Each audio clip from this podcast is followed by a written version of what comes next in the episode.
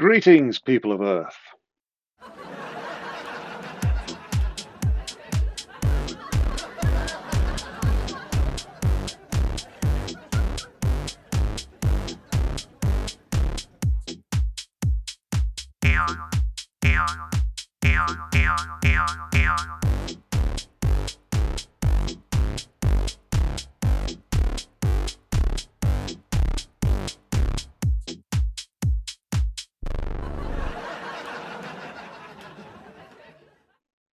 Hello and welcome to episode 16 of It's Lit, But Is It Funny, the podcast where we sprinkle the plastic imitation flies of comedy onto the mashed potato of literature.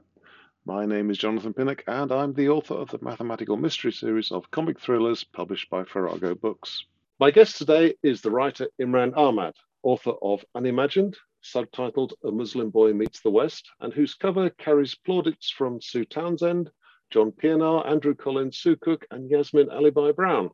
Under its US title of The Perfect Gentleman, it was an opera #1 pick and one of the books of the year for The Guardian, The Independent, The Sydney Morning Herald, and The Belfast Telegraph. Wow. Welcome, Imran. So what time is it in Kuala Lumpur? Oh, hi, Jonathan. Thank you for having me. It is 9:16 p.m. What's the weather like there at the moment? Well, the weather is always the same. You see, we don't have seasons. Oh, yeah. So I'm guessing, I mean, it's either raining or it isn't, and it can be cloudy or sunny, but it's always about the same temperature. During the day, about 32 degrees, and in the evening, 22 to 24 centigrade. It's not raining at the moment. It's quite spectacular when it rains, by the way. Yeah, I remember we actually went to Malaysia back in 2004, maybe. Our son was on a gap year doing something with trapping bats in the jungle, and we actually went out to Tamanagara, the central jungle, and okay, I've never seen rain like it. It was astounding. When I first came to Malaysia, which was now 11 years ago, it used to rain at precisely 4 p.m. and it would be absolutely a torrential downpour, and then it would be over by 4:30. It was like clockwork. Now, I haven't noticed that in recent years. I don't know what that means, whether that's indicative of some kind of climate change or whether that was just something that was an oddity at the time when I first came, but it really would bucket down. So it doesn't drizzle in Malaysia. It rains, the tap is turned on, and then the tap is turned off. Yeah. Great. Yeah. Okay, well, we'll talk more later about Imran and his work, but we're going to begin by looking at the book that he's chosen to discuss, which is Douglas Adams's The Hitchhiker's Guide to the Galaxy. This is actually our second foray into the world of Douglas Adams, having looked at Last Chance to See with Andy Miller in episode 9. And we did talk a bit then about himself, obviously, and Hitchhiker a little bit. And I do recommend you have listened as well to that one when you finish with this one. But it's worth giving Hitchhiker its own episode, because there is so much to enjoy and delight there. You could probably get a PhD out of Hitchhiker. Easily. I'm sure people have. All the social, yes, I bet they have. Yeah. So what made you choose this? Well, you asked me. You asked me to think of a funny book. Yeah. And I just thought back, and it was the first one that came into my mind that had to be a funny book that I read, and it was so amazingly funny, and the whole series, of course. But so it was the first one that came into my mind in that context, and then all the memories came flooding back of my experiences with the Hitchhiker phenomenon, and the emotions, and then the music, and everything all came flooding back. So yeah, this was the title. No, I actually read it, or maybe I should go back. Let me back up to my experience with Hitchhiker. So this began, we all know, it began as a radio series, which, according to a little essay I found by Douglas Adams, who's probably the only person who could fully remember and recall and understand the whole interaction between all the different variations of Hitchhiker He's no longer with us, of course, but I read this little essay he wrote. So the radio series began, it says, in March 1978. So at that time, I was doing O-levels, and I didn't habitually listen to Radio 4. I more likely watched Dallas on the television, but I didn't have any awareness of Hitchhiker's Guide to the Galaxy at that time. I first became aware of it with the BBC television series, which this essay tells me started in January 1981, which was the 6 months before A-level. So that's when I became aware of the series. And that was 6 episodes. And it was brilliant and so funny. It was just extraordinary. And I remember it being repeated, because I remember it being repeated after A-levels that very summer. So about 6 months later, 7 months later, because I remember watching it again with the A-levels behind me, but before the results came in. So that's a different story. Then I recall my friend Milton at university talking about it. And he had recorded it, the radio series, off the radio, and he had cassette tapes. I don't know if all of your listeners are aware or know what cassette tapes are, but I'll assume that most of I think you can assume they're probably on the older side. I should think so. Yeah. Well, we welcome listeners of all ages. But anyway, then I remember reading the books, all the books, between my undergraduate degree and when I started my PhD. So that was 1985. And I do remember just going from one book to the next. And I remember I can actually see myself carrying, I always had a paperback with me. I remember sitting in the waiting room of a hospital when my mother was admitted for something. And I was there. I can see myself reading one of the Hitchhiker's books. So I read them from the first book to the last book in a fairly short period of time. They were literally page turners, unputdownable, and I read the lot of them, and I mean, there's so many dimensions to them. Then in 1987, this autumn of 1987, when I started at Unilever, there was a period of a couple of weeks, 2-3 weeks, when I was actually going into Unilever House every day on the train to Waterloo, and that train took 42 minutes. And in those days, if I took the 7:30 train, this is absolutely extraordinary. If I took the 7:30 a.m. train, I would have 4 seats to myself, which is completely unimaginable today. Good Lord. Yeah. But there was enough time for me to sit down, settle down, put my briefcase down, and then religiously extract my Walkman device, I'll assume your readers know what they are, from its soft cover, and put in, and then unfold the headset, the headphones, untangle the headphones, stick those in, and put in the next tape, stick that in, and start. And I would be able to hear a whole episode of the radio series just before the train was trundling into Waterloo, and I'd have enough time to pack it all up again. And I remember walking from Waterloo to Unilever House, and then the music would be playing incessantly in my head. and even now, as I've come to revise this phenomenon, the music's been playing in my head again. So that was the radio series. Now, Douglas Adams, in this essay, he explains, it started with the radio series, then the first book came out, then there was a TV series, then the LP. Yeah, that's right. So then he brought out an audio version, which was not the radio series. No. It was an audio version because it had to be different from the radio series because of copyright content issues. So there's a couple of LPs, and it was like the radio series, but it wasn't quite. And then there were more books. And then there's that American film, which I remember watching a few years ago, because I remember Arthur Dent saying, "I'm British, I know how to cue." I remember that, but I remember nothing else about the film. And when I glanced at it, I glanced at the trailer just a few days ago as I was revising for this, I just didn't want to watch it, because I just watched or rewatched the 6 episodes of the BBC series, and that's 3 hours altogether, and that was fantastic. And I just didn't want to watch a shortened Americanized version of that, so I didn't.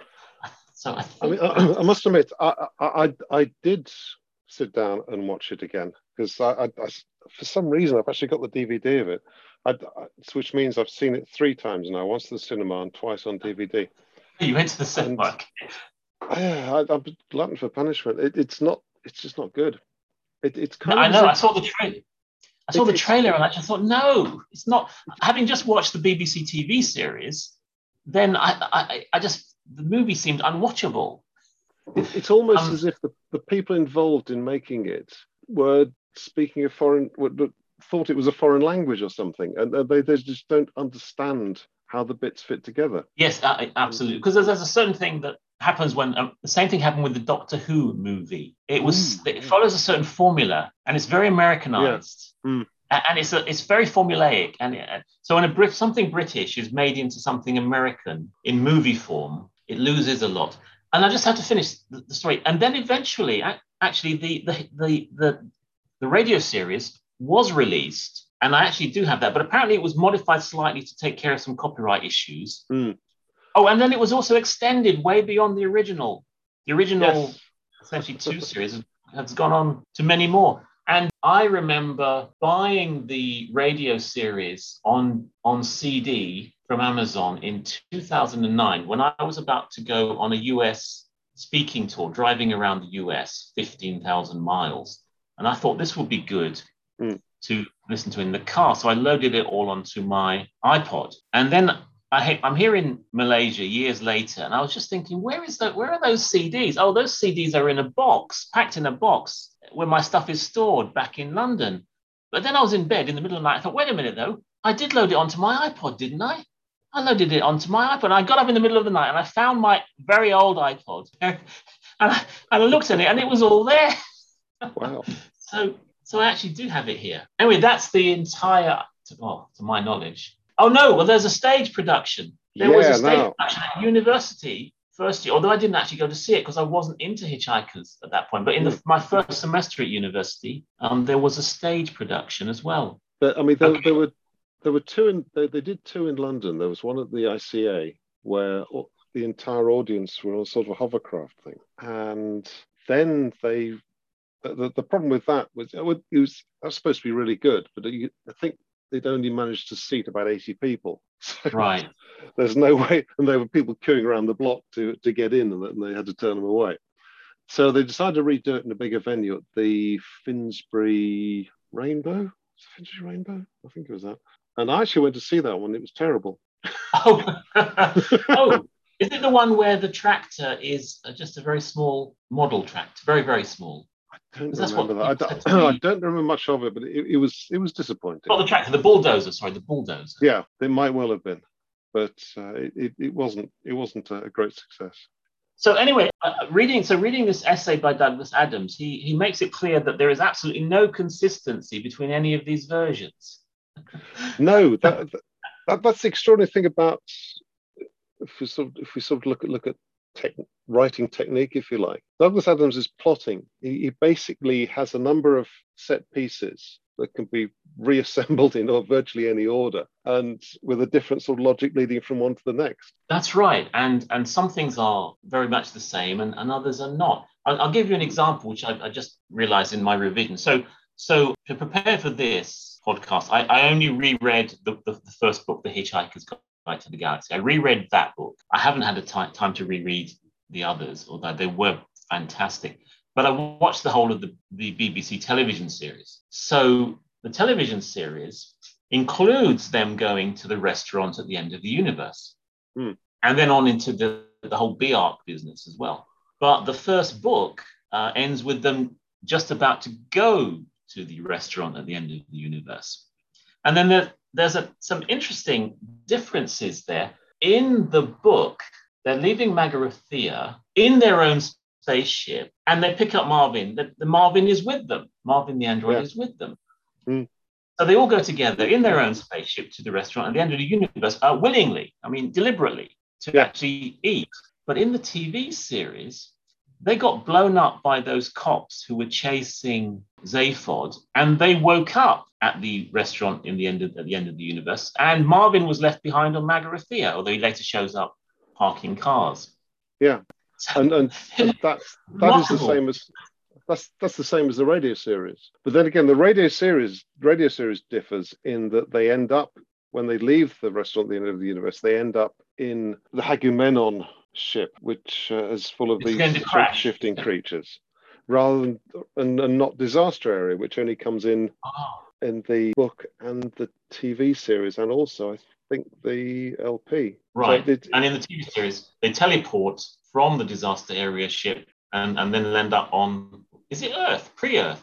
Yes. Yes, that's right. Earth would be up with the management consultants. Yeah. Mm. So, as I say, you could definitely get a PhD out of this, and that's without even beginning to talk about the philosophy and everything else, the physics, the astronomy.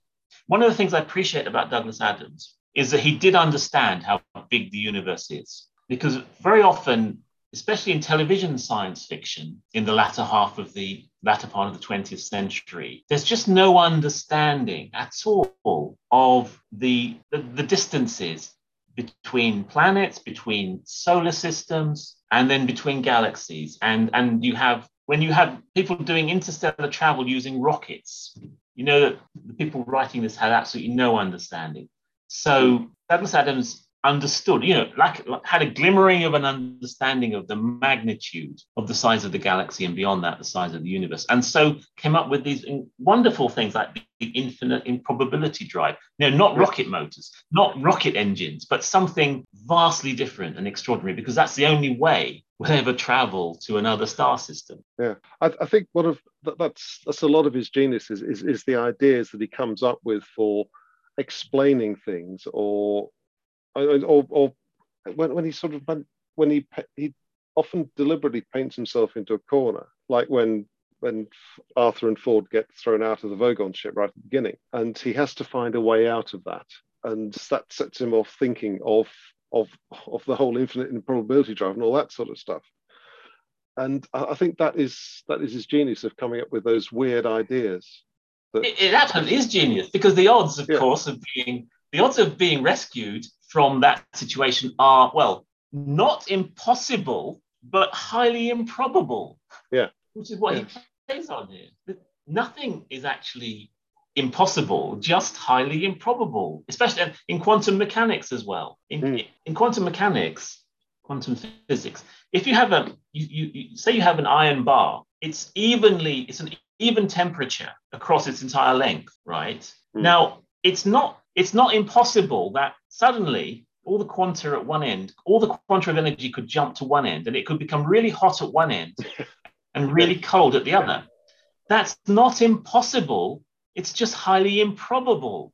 And that's the genius, as you say, that he applies. Oh, another thing I have to say is, it was from Douglas Adams first I learned that you don't die instantly in space. So I grew up thinking that the moment you're exposed to space, you die immediately, instantly. However, he says, well, in that episode, it was like 30 seconds. You've got 30 seconds. I thought that was a bit of a stretch, actually. But but I've subsequently watched the new version of Battlestar Galactica and so on, and I've come to learn that 15 seconds is you could probably hold together for 15 seconds or so. Space doesn't kill you instantly.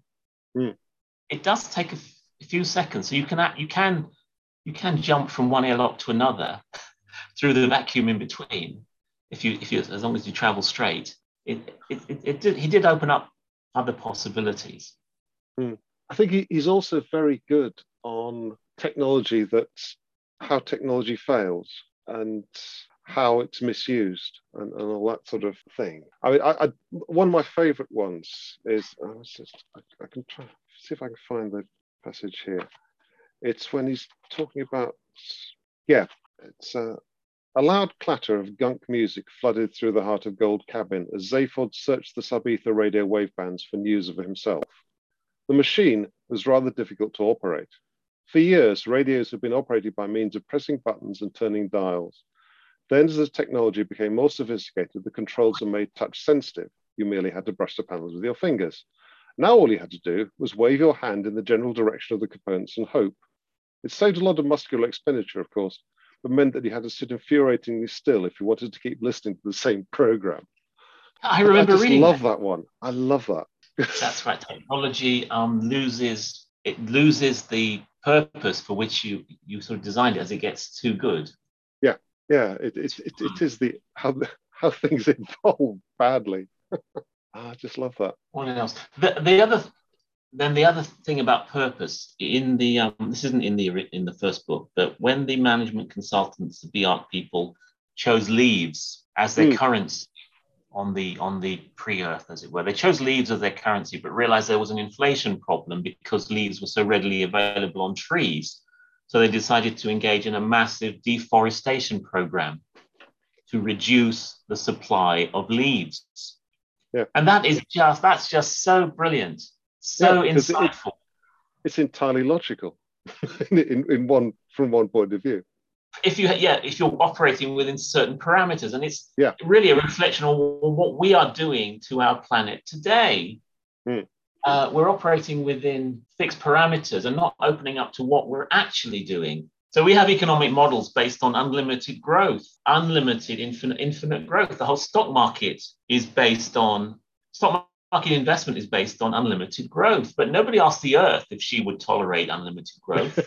Yeah, I wish Douglas Adams was around today to talk about cryptocurrencies and Bitcoin and all that sort of stuff. He'd be on top of climate change, cryptocurrencies, everything. Yeah. It's so tragic. Yeah. 49, I think he was. Yeah, 49. Yeah, that's no age. Yeah, such a. I mean, we have read. What if you talk a bit about his writing style? Because he did used to work and rework every sentence, every paragraph over and over again until he got the rhythm right. Yes, I mean, it's the way he constructs his sentences. Mm. It's very precise in order to be funny. Yeah. I remember, so this is going slightly off track, but I think it was one of the whose detective agency? Dirk Gently. It was Dirk Gently. Yeah. So someone said there's a horse in the bathroom, something like that. So somebody goes to have a look. And so Douglas Adams describes in precise detail the bathroom, the tiling, the colors, everything. And then he says, there was also a horse in it. I remember that from reading 35 years ago. That's his style. It's just genius. I mean, there's the classic one about the Vogon constructor fleet who hang in the air in exactly the way that bricks don't. Where is it? The ships hung in the sky in much the same way that bricks don't. Yeah, that's right. Perfect. It is. And that's why the Americanization of this does not work. It's so peculiarly British and then the subset of British. It's just magical. Yeah, and the rhythm was my favorite bit. With when I was reading through this, I was sort of looking for this sort of thing, and my favorite bit I came across was with Deep Thought and the way Deep Thought speaks, and that is so wonderfully portentous, and the whole rhythm of it is wonderful. I'll just read this bit. There's the two computer programmers, Fook and Lunkwill, have come to speak to Deep Thought. Another worried look passed between the two programmers. Lunkwill cleared his throat. There must be some mistake, he said. Are you not a greater computer than the milliard gargantubrain at Maximegalon, which can count all the atoms in the star in a millisecond? The milliard gargantubrain, said Deep Thought with unconcealed contempt. A mere abacus, mention it not. And are you not, said Fook, leaning anxiously forward, a greater analyst than the Googleplex star-thinker in the seventh galaxy of light and ingenuity, which can calculate the trajectory of every single dust particle throughout a 5-week Dangrabad beta sand blizzard? A 5-week sand blizzard, said Deep Thought haughtily. You ask this of me, who have contemplated the very vectors of the atoms in the Big Bang itself. Molest me not with this pocket calculator stuff. It's so gloriously, it is rhythmic, and it's... Oh, it's poetic, and it is poetic, and it's just struck me that I think it's sort of someone who was sat listening to a lot of Old Testament stuff at school, maybe, and it's got a sort of biblical feel to it almost. That. Oh well, definitely, and there is a whole biblical kind of ethos running through Hitchhiker's Guide to the Galaxy. Certainly, the visual images, Slarty Bartfast, and so on. Genesis is an alternative version of Genesis, is effectively. I mean, how did you navigate all that as a Muslim? Well, so I was a bit more narrow-minded in those days because I was very scared. I was still very much wasn't free of my childhood programming.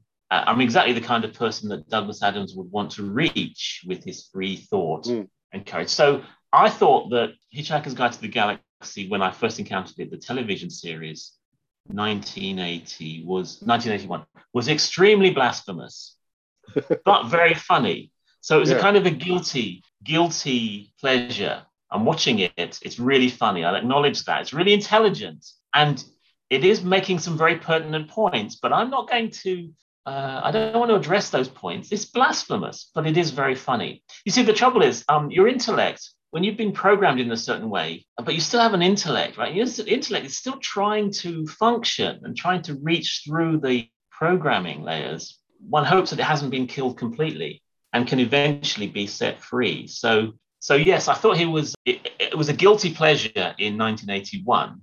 But now that I would like to think freed of most of my childhood constraints. And by the way, these are basically consistent through all Abrahamic religions. So all Abrahamic religions would find Hitchhiker's Guide to the Galaxy blasphemous. Yeah. Because it's giving a completely alternative to the idea that a singular, almighty, powerful entity created everything in a relatively short space of time as well. But it's important to be able to break free of those constraints and just to be able to think freely without being afraid. And, I mean, now he has courage and vision, and I appreciate it very much. The other thing I wanted to talk about was his memorable characters, because I'm particularly Zaphod Beeblebrox and Marvin, obviously, are just two extraordinary characters that he's created. They are. They have such clearly defined personalities, vivid personalities. Even the Marvin, his energy, you can feel his low energy. And Zaphod, just chaos. Oh, Zaphod is a kind of, I don't know if I'll offend anyone with this. It just occurred to me. He's a kind of exuberant Boris Johnson type, because in the book, I was just about to find a passage that. Oh, can I just read this bit? Yes. Can I just say, because he became president of the galaxy. He decided to become president of the galaxy, and he became president of the galaxy. Boris Johnson decided he was going to be prime minister, and he became prime minister. Yeah, can I just read this bit? Because one of the major difficulties Trillian experienced in her relationship with Zaphod was learning to distinguish between him pretending to be stupid just to get people off their guard, pretending to be stupid because he couldn't be bothered to think and wanted someone else to do it for him, pretending to be outrageously stupid to hide the fact that he didn't understand what was going on, and really being genuinely stupid. Yes, is every populist politician. Well, yes, absolutely. And I mean, I can tell you that Boris Johnson is not stupid. He is very sharp. He's very bright. I actually met him off the plane when he came to Kuala Lumpur as mayor of London. I actually was greeted him off the plane. Oh, right. And he's a very sharp individual, but he also needs to be a man of the people. So we must never assume that he is stupid, because he definitely is not. And he is, extraordinarily successful, because he had a vision and he achieved it. But I'm going to steer away from those comparisons now. I don't want to stray into areas which might upset some people. I think the only thing about characters again, that I think Douglas Adams has a problem with women. The female characters are not well drawn, such as stereotypes. Yeah, Trillian is okay. She is described as being very intelligent, but she doesn't really have any motivation or agency. Or at least not until Mostly Harmless, which is sort of book 5 in the series. Right. And Fenchurch from So Long and Thanks to All the Fish is basically classic manic pixie dream girl. And oh, right, yes. Because she's the sort of damaged woman that he comes across, who is just there to basically let Douglas Adams write a love story. And so it's this thing that always slightly bothers me about, and it may just be that that was the time when a lot of comic writing, the milieu that Douglas Adams was in was very male dominated, and he wrote mainly male characters. So I wouldn't presume to analyse. I do think from that time period, it was difficult to just think of a woman as a person rather than primarily a woman. Yeah, that seemed to be how it always was. That when a female character is introduced in any film, program, or whatever, she was primarily a woman. And then she was whatever she was. Even Uhura in Star Trek had to be there because she had to be there as a woman. And actually, she didn't get a lot of bandwidth in the adventures that was needed. And that wasn't actually Gene Roddenberry's fault. I mean, that was the American TV executives. They pushed back so much. Yeah, he did the best he could. He really did the best he could and pushed as hard as he could. But the American executives were so racist in those days. They made Gerry Anderson remake episodes of Thunderbirds, which had black people in. He had to remake them with white puppets. Yes! I never knew that. He managed to gradually introduce them through Captain Scarlet. Yeah. But the American TV execs just did not like, I hate this word, coloured, but that's the word that was used, coloured characters. And some had to be recast as white puppets. So the only coloured characters I recall in Thunderbirds were, there's an Egyptian taxi driver when they had that episode with, I think it's the episode with the pyramids, and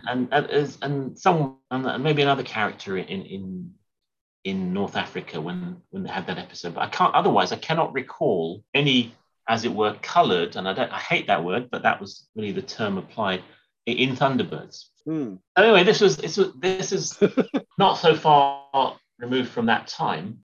I find it therefore quite interesting that I feel that in the film, which I saw the trailer for, I have a feeling that Ford Prefect is cast as black. Yes, he is. Purely for that purpose, just to introduce some diversity. And of course, that's completely. It changes the ethos of him completely from this eccentric Englishman with the satchel. Yes. Yeah, it is a bit odd. That interestingly, have you ever seen the illustrated Hitchhiker's Guide to the Galaxy? I haven't actually held it in my hand. It's this weird vanity project that they did, where basically hired a bunch of actors to sort of pose for an illustrated version of the book, and Zaphod Beeblebrox is black in that one, I think. Okay. But so obviously that was Douglas Adams. I mean, presumably, given the extent to which it was a vanity project, presumably that was Douglas Adams' direction on that. Well, was it though? What year was that? I mean, was that while he was still alive? He was while he's still alive, yeah. Oh, okay. And I think it was part of a tool, is one of the many tools he was using to try and get the film produced. Oh, okay. So I may have got that right. The film didn't come out until after. No, that was after his death. Yes, right. Yeah, I think we probably need to move on to talk about you and. What? Yes. So this is what I said about your first book, Unimagined, subsequently retitled The Perfect Gentleman. In my opinion, one of the most important books I've read in the last couple of years. It's a quietly subversive masterpiece of militant moderation, and everyone should read it. And looking back at it, I'm not quite sure about that militant moderation bit, because it's a sort of joke that plays on the idea of the default setting of Islam being militant extremism, which is not entirely helpful. But I stand by the rest of it. I think it's a wonderful book. Thank you. I appreciate that. And of course, the renaming was the Americans. They renamed it from Unimagined, which I actually like. Yeah, because what it was that how life turned out, everything about life, how it turned out was unimagined. And the Americans said that, it's a bit vague. Unimagined is a very vague title. People won't know what it's about. And also they didn't like something beginning with U. They said because it was too far down the alphabet, which I don't know quite how that worked. But rename it so American. So the Americans marketing team renamed it The Perfect Gentleman because there is one thread in the book. There's one story, there's one stream or thread in the book, which is about me trying to be the perfect gentleman in order to be like a television role model, like The Saint or James Bond. And by the way, James Bond isn't the perfect gentleman, but that's not how I perceived it when I was like that age. And so they picked up on that and decided to call it The Perfect Gentleman. I wasn't going to argue because I wanted the Americans to publish the book, so yeah, that became the default. But actually, that's worked out very well, because now that I have it fully formulated as a trilogy, then the sequence is The Perfect Gentleman, which is aspirational, The Imperfect Gentleman, which is brutal reality, and The Gentle Man, which is kind of a maturing, softening of attitude. So that works out well. Yeah. I just wonder if you could, how long we've got, if you could tell me a bit about your publishing journey, because it is quite extraordinary. And if you could, I don't think I've ever done this. Short potted version. The shortest potted version, because I could perform this on stage for about 3 hours. Yes. So and I have done in front of your audience. I did half the journey it was an evening, but then that was only half the journey at that time. So here is the journey as quickly as I can, succinctly as I can. So after 9/11, it became apparent to me that the world had sort of fallen into lazy tribalism, which an us and them attitude, Islam versus the West, as very simple tribal entities. And I knew this wasn't true. It wasn't realistic, because both the West and Islam exist across a very broad spectrum, which overlaps. And actually, later in the trilogy, I discussed Islam is actually a Western religion anyway. Because the Eastern religions begin around India with Buddhism, Hinduism, Taoism, and so on. So Islam is actually technically a Western religion. But anyway, this us and them attitude after 9/11 went going both ways. And I knew it wasn't an honest representation, because I'd grown up in both worlds. I'd grown up both Muslim and of the West. And I knew it just wasn't as simple as that. So I knew I could write a book which just demonstrated this, the complexities, intricacies, and so on, and the paradoxes, the contradictions, the hypocrisies, and so on. So I wrote a memoir, using the memoir as a vehicle for social commentary, philosophy, theology, the history of Britain in the latter part of the 20th century, and so on. And I wrote it in a developmental way. So you're actually growing up with the narrator. It's written in the present tense, within the roughly approximating to the mind, the mental capacity of the narrator at that time, to essentially develop with the narrator as he grows up. So that first book covers my life from zero to actually starting at Unilever after leaving university. So about 0 to 25 years of age.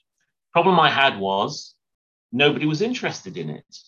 Because it had no angle of terrorism or abuse as a child or a miserable childhood and so on, because it was an ordinary boy growing up. But it was very funny, though. Yes, but the point was the angle. No, you're making me sound like you're being me and I'm being the agent or the publisher. So the trouble was, it had no angle. I got rejected by so many agents that I eventually self-published the book. And I thought the self-published book was going to conquer the world. And I did it through a company called BookSurge that was owned by Amazon. And I wanted to get it into bookstores. So I sent a copy to Scott Pack, who was the head buyer of Waterstones in the UK. And I didn't realize at the time, I didn't know, that apparently Scott Pack was considered the most powerful man in the British publishing industry. Yep. I read an article which said that there were thousands of wannabe writers, and they were chasing scores of literary agents, and they were chasing dozens of publishers, and they were chasing Scott Pack because he was the man who decided what books got into Waterstones. Yeah. So I sent him a copy. And he kindly did reply and said he'd, read it when he got around to it. But of course, I didn't know at the time, because everyone sends their book to Scott Pack, and his office is piled with books, piles and piles of books. Everyone sends their book to Scott Pack. Anyway, I was selling this self-published book through Amazon, print on demand, and over about 7 weeks, I sold about 40 copies. The tragedy was I knew all 40 of those people. I get the sales report, I run the sales report, and it would show Amazon.com or Amazon.uk, the time of the order, and I could figure out from the time and day of the order, oh, yes, I know who that is, because that person said, oh, they ordered it this weekend, so it was them. So one Friday night, I was going to bed, and I ran the sales report, and it showed the sales of 40 copies over 7 weeks. And then it showed that another 50 copies had just sold in the US in the last 3 hours. Wow. That's incredible. So I figured something must have happened in the US. One of my friends must have got some publicity or something. And that 50 Americans had just bought it. That's fantastic. I went to bed, woke up Saturday morning, ran the sales report, and it showed that in addition to the 40 copies which had sold over 7 weeks, 250 copies had sold in the US through Amazon.com through Friday afternoon, Friday evening, and Friday night. So it was obvious what happened. One of my friends must have got the book some publicity in a newspaper, a local television station, radio, something, and 250 Americans have bought it from Amazon.com. So I printed off the sales report and I drew a big red arrow that showed US media event. You could tell exactly when it happened. I didn't know what it was, but you could tell exactly when it happened when the 40 copies were then superseded by these 250 copies in one evening. So I did this big red arrow US media event and showed the 250 copies had sold that evening. And I printed it off, as I said, I wrote a covering letter, put it in an envelope, and I drove to Scott Pack's office at Waterstones on Sunday night, and I gave it to the security guard, this envelope to the security guard, knowing that when Scott Pack opens it on Monday morning and sees that sales report, he'll definitely check out the book. On Tuesday, BookSurge emailed me to say that due to a computer error, one single order had been caught in a replicating interface loop with their mainframe and had basically generated 250 ghost orders. But not to worry, they'd fixed the problem. That's a very Douglas Adams thing to happen, actually, isn't it? I know, it's a ghost in the machine. It was a ghost in the machine. So I reran the sales report and the 250 orders had just disappeared, leaving just the one original order, which I could see was my friend Lucretia in California. She'd ordered the book and somehow her PC had got locked into some kind of loop with their mainframe. I don't know what happened, but generated 250 orders over the course of an afternoon and evening and a night. Well, I didn't say anything to Mr. Scott Pack. And a week and a half later, he wrote back to me saying, well, thanks to the very impressive sales report, he had taken the time to read the book. And he said that it was his honest opinion because he always gave an honest opinion. He thought the cover was terrible and the physical quality of the book, the paper, the font, the print, the typesetting, was terrible, but the actual content, the writing was really good and deserved a proper publisher. And he said that if I was willing, he would send it to a literary agent. And I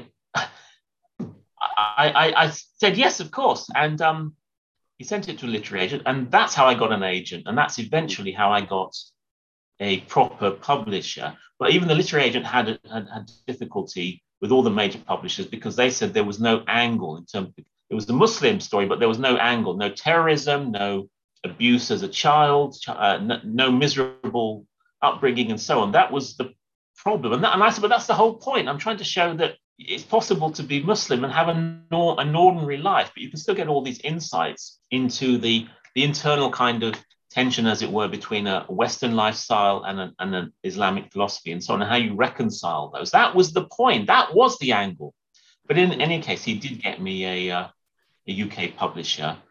And then the floodgates seemed to open. It was chosen by Sue Townsend and Anne Widdecombe as their favourite book of the year. Now, these women are at opposite ends of the spectrum in terms of... political ideology. I couldn't believe it. So Sue Townsend and William, Philip Pullman wrote a glowing, lengthy review, and it was in the best books of the year of The Guardian, The Independent, The Sydney Morning Herald, The Belfast Telegraph. It had fantastic reviews. And then I ended up being invited to literary festivals. I sent a copy to Catherine Lockerbie of Edinburgh, and she wrote back saying she didn't normally consider unsolicited approaches, but she just loved Unimagined so much. And she invited me to Edinburgh, and I had a fantastic event. It went really well. And then I was invited, I met Wendy Weir from Sydney, and I gave her the book. And then 6 months later, when she'd read it, she invited me to Sydney, and my event went really well. And then I met Janet Deneef of the Ubud Festival in Bali. And after she read the book, she invited me to Bali. And that went brilliantly. And there I met Jenny Caffin of Byron Bay. And she invited me to Byron Bay. And I was also invited to Perth. And Jenny recommended me to Isabel, who ran Dubai. So I was invited to Dubai. So I had this extraordinary literary festival journey, and which was priceless. Now, I still wanted an American publisher. And I basically wrote to many publishers in America and eventually got an imprint of Hachette, Centre Street. And then they wanted global rights. By the way, let me restate that. I got Hachette New York City without an agent. And that in itself is extraordinary if you know anything about publishing. Getting a publisher without an agent, but getting a major publisher without an agent, that is extraordinary. And it was only based on the manuscript itself. And they wanted global rights, so I had to renegotiate my rights back from everywhere else. I had to buy back the remaining paperback copies, which I gave to my old school. And I had to buy back the remaining Australian copies, which my cousin in Sydney put in his garage. I negotiated rights reversions and gave everything to Centre Street of Hachette. And then they had global rights. And then they changed the name to The Perfect Gentleman, and we got this extraordinary Oprah quote. "Yes, you can laugh while having your consciousness raised. This memoir proves it." And that is, I couldn't make up a better quote than that. And it was number one. It was the number one recommended book in that month in Oprah magazine. And the New York Books wrote, "If you read only one book this year, discover this one." Which I couldn't make this stuff up. And I got the most wonderful emails from people, including someone from the Texas National Guard who wrote, "Imran, you bastard. I was revising for my Congress exam, but I picked up your book for just a bit. Now I've read the whole damn thing. We have so much in common. You could be my twin," and so on like that. So extraordinary reviews for the hardback. So, of course, if you understand the publishing industry, you know it's all about the paperback. It's all leading to the paperback. Unfortunately, that particular imprint of Hachette Centre Street, before publishing my paperback, decided to go via completely neocon and only publish pro-Donald Trump books and neocon-type books. So they never did publish the paperback. And 7 years passed.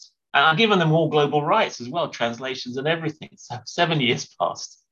And I've only recently got the rights back. So in a way, I've gone back to the beginning, except that I have all this extraordinary acclaim and an Oprah quote that's never been used. So that's where I am right now. And I've written the sequel as well. And I'm going around looking for a publisher again, or an agent or a publisher. But I'm actually quite content because I've had an extraordinary life this last decade. I've really enjoyed it, and this thing will unfold in its own time. Yeah, so that's where we are. Yeah, I mean, I've read The Imperfect Gentleman, and I really enjoyed it. It's a very different book, and it's The Imperfect Gentleman. Yeah, The Imperfect Gentleman. Yeah, that's the sequel. Yes, which I've done. I've self-published that as a proof of concept. So I'm taking this proof of concept approach. A self-published book is never going to be successful like a proper book. It's never going to get reviews. Right. It's never going to get to literary festivals. But I produced it as a proof of concept because I think it's more. It makes a better impression than just a manuscript on a computer. Right. Yeah. Anyway, you were saying. It's very much a warts and all memoir, isn't it? Well, it has to be. Otherwise, it has no value. Yeah, that's a good point. I mean, because I guess it's quite a risky thing to do. I mean, have you had much? And any pushback from the people you've written about, or no. You're very fair. I haven't. I mean, if I've portrayed anyone, anyone who is portrayed negatively, their name has been changed, right? So no issue there. The people who've read it, I've had a few test readers have read it, and they've said this I can't believe.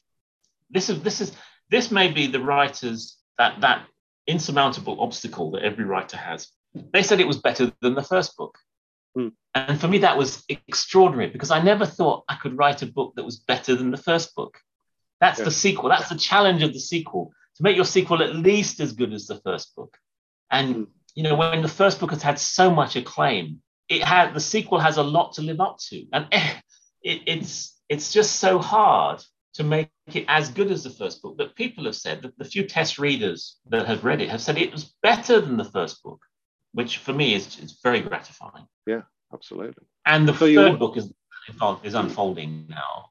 So have you finished writing that, or are you in the middle of that? No, I'm not in any hurry to write the third book, not to complete it anyway. It's unfolding, segments, vignettes and so on are written, but the overall message, I have to be very careful. You can't unwrite a sequel. If you get it wrong, you can't wind it back. Well, Douglas Adams could probably. He could find another medium to try a different approach. But I'm not in any hurry to complete the third book, because what I realized with the second book was if the first book had been a runaway success 11 years ago, in the case of the US version, or 15 years ago, in the case of the original British version, I would have been under so much pressure to write the sequel back then. You would, yeah. I would have been under, and the sequel I would have written back then would have been so drab compared to the sequel I've been able to write now. So I'm very grateful, actually, that didn't happen back then, because I could not have written the sequel that I've written now. In fact, my life would have unfolded differently anyway. If I'd been reasonably successful as a writer back then in terms of money, then I would have been tempted to give up my work, corporate work, and become a full-time writer. That would be catastrophic. That would have been catastrophic. But I needed to be broke, unemployed, and in debt in order to take up the one job I could get after the financial crisis. The one job that was a perfect match for me that I could get was in Malaysia. And I was reluctant to move to Malaysia, but I thought, well, I'm not really in any position to choose because, as I said, I'm unemployed, broken, in debt, and here's a job that's a perfect match. It just happens to be in Malaysia. Well, I made that move 11 years ago, and I have not looked back. The experiences I've had, the learning lessons have been extraordinary, and they have significantly shaped the sequel. So in the same way, I'm not in any rush to write the third book because I feel that it's still unfolding. I'm still learning. I'm still being shaped. So I'm far from being truly the gentleman, but it is an aspiration to be the gentleman, one who's not worked up by minor things, who's not ruled by his ego and so on. I can see that as a destination, and it's definitely a journey I'm on, but I'm nowhere near the destination. So let it unfold in its own time. There's no rush. Okay. Have you ever been tempted to write fiction? I find it very difficult to write fiction. So in school, we were required to write fiction. Right? Oh, yeah. Here's the title of a story. And, I just struggled to make up a story. Now, the funny thing is, I don't think I'll ever have to write fiction because the experiences I've had so many extraordinary experiences that I have no shortage of material for writing narrative nonfiction. And my life has had so many twists and turns, and there's characters popping up, and there's story arcs covering decades. It's such a rich mine of experience that I'll never run out of material to write narrative nonfiction. So I there'll not be any reason for me to write fiction, and I'm just no good at writing fiction. I just can't make up a story, but it's not an issue for me. You know, English exams and the English O level, they were torture for me because you were required to make up a story in a short period of time. Yeah, from a choice of titles, and that was just so difficult. It was I managed to get an A for O level English. I'd have been so upset if I hadn't got an A, but that was the part. The making up a story in a short period of time is not something that I can do. But writing narrative nonfiction from my experiences, it just flows out. I have vivid recollection, and every memory is multidimensional. I can remember what I was thinking, what I was feeling, my emotions, and what was shaping my thoughts at that time. I can remember vividly, so I just convey those completely honestly. Yeah. And it seems to work very well. Yeah, well, I mean, that certainly comes across. But they are very, very vivid books and extremely entertaining. Right. Well, I think that brings us to the end of the episode. So thank you very much indeed for coming along. It's been really fascinating talking to you. I've had a well of a time. I should have mentioned that I'm in quarantine. I mean, because I just came back from the UK. I came back from the UK a few days ago, not even a week, and I'm in imposed mandatory home quarantine in my apartment. I'm not allowed to step out the door, and I've got this electronic tracking device on my wrist. So it's been delightful to have someone to speak with. Right. Well, this place is intended to be free from adverts, as if anyone would pay to advertise here anyway. But if you've enjoyed this episode, please feel free to reward us by buying our books. Imran is on Twitter at Unimagined, and his website is at unimagined.co.uk. I'm on Twitter as John Pinnock, and my website is at jonathanpinnock.com. This podcast now has its own Twitter account as LitButtPod, and DMs are open. Or email me on litbuttpod@gmail.com. And do please rate, review, and subscribe so that other people find out about all the fascinating stuff here. You'll find this podcast all the usual places. I'm going to take a couple of weeks off in order to have a break from reading funny books, but I'll be back before you know it with a whole swathe of exciting guests lined up, including the guy that Imran was talking about before, Scott Pack. So, oh, interesting. Oh, my regards to Scott Pack. I will give you his. I shall pass on your regards to him. Yep. I never got published without Scott Pack. Absolutely. And the computer error, the ghost in the machine. Great stuff.